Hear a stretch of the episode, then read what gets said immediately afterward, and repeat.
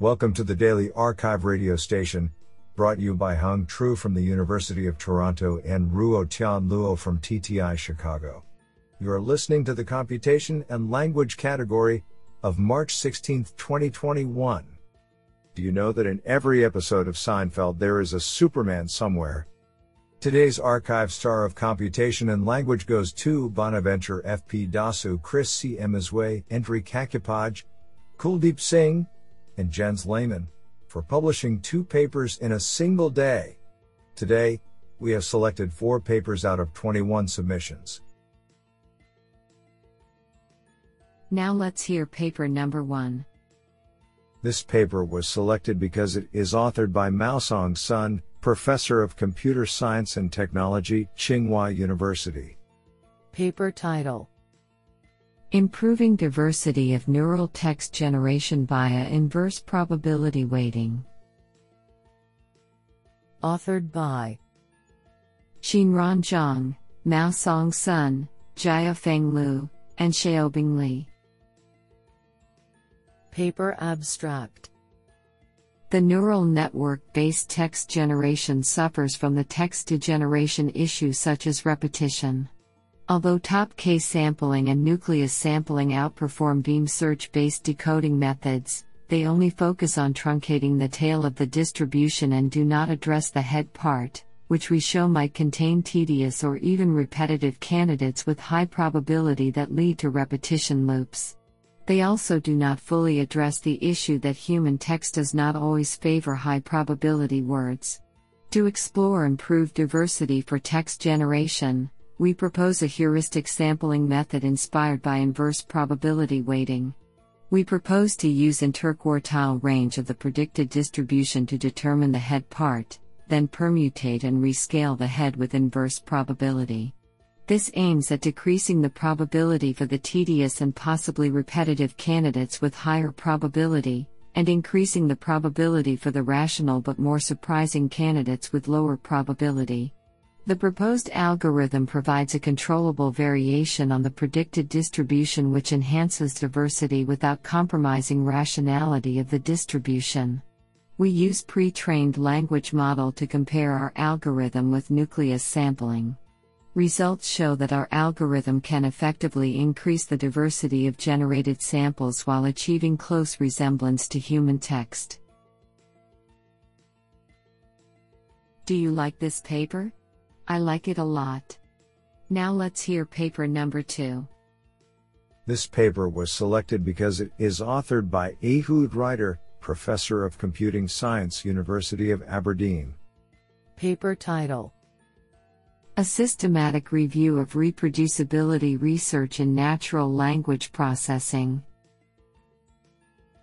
Authored by Anya Belz, Shubham Agarwal, Anastasia Shimorina, and Ehud Reiter.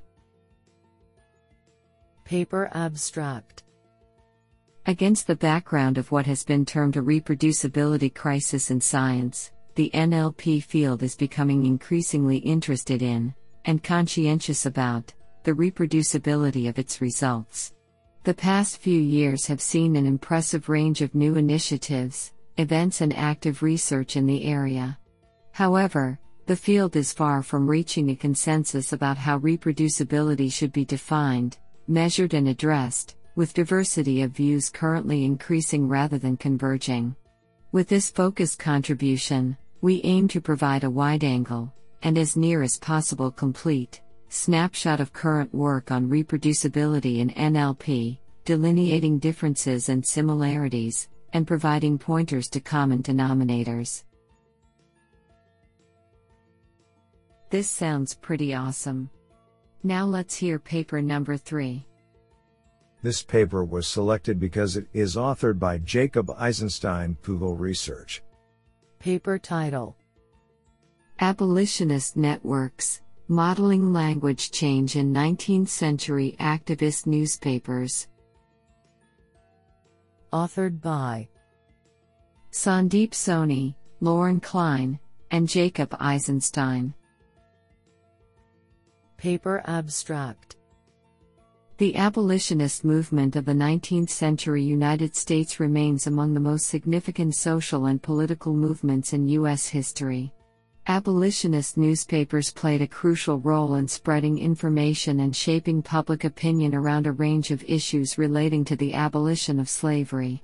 These newspapers also serve as a primary source of information about the movement for scholars today, resulting in powerful new accounts of the movement and its leaders. This paper supplements recent qualitative work on the role of women in abolition's vanguard, as well as the role of the black press, with a quantitative text modeling approach. Using diachronic word embeddings, we identify which newspapers tended to lead lexical semantic innovations, the introduction of new usages of specific words, and which newspapers tended to follow.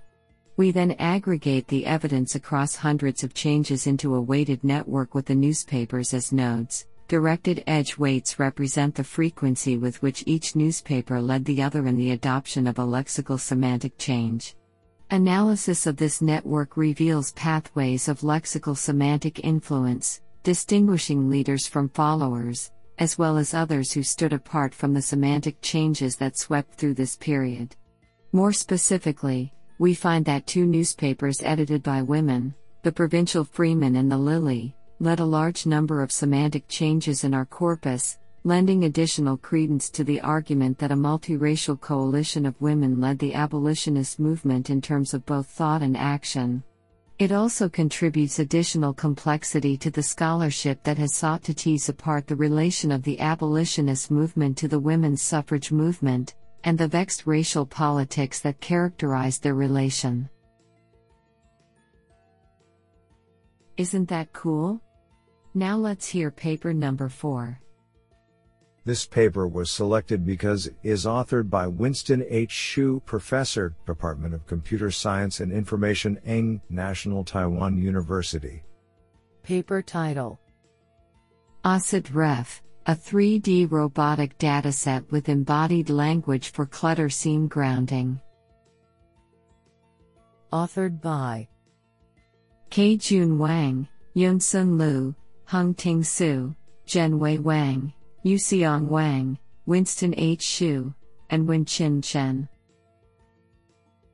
Paper Abstract To effectively apply robots in working environments and assist humans, it is essential to develop and evaluate how visual grounding, VG, can affect machine performance on occluded objects. However, current VG works are limited in working environments, such as offices and warehouses, where objects are usually occluded due to space utilization issues.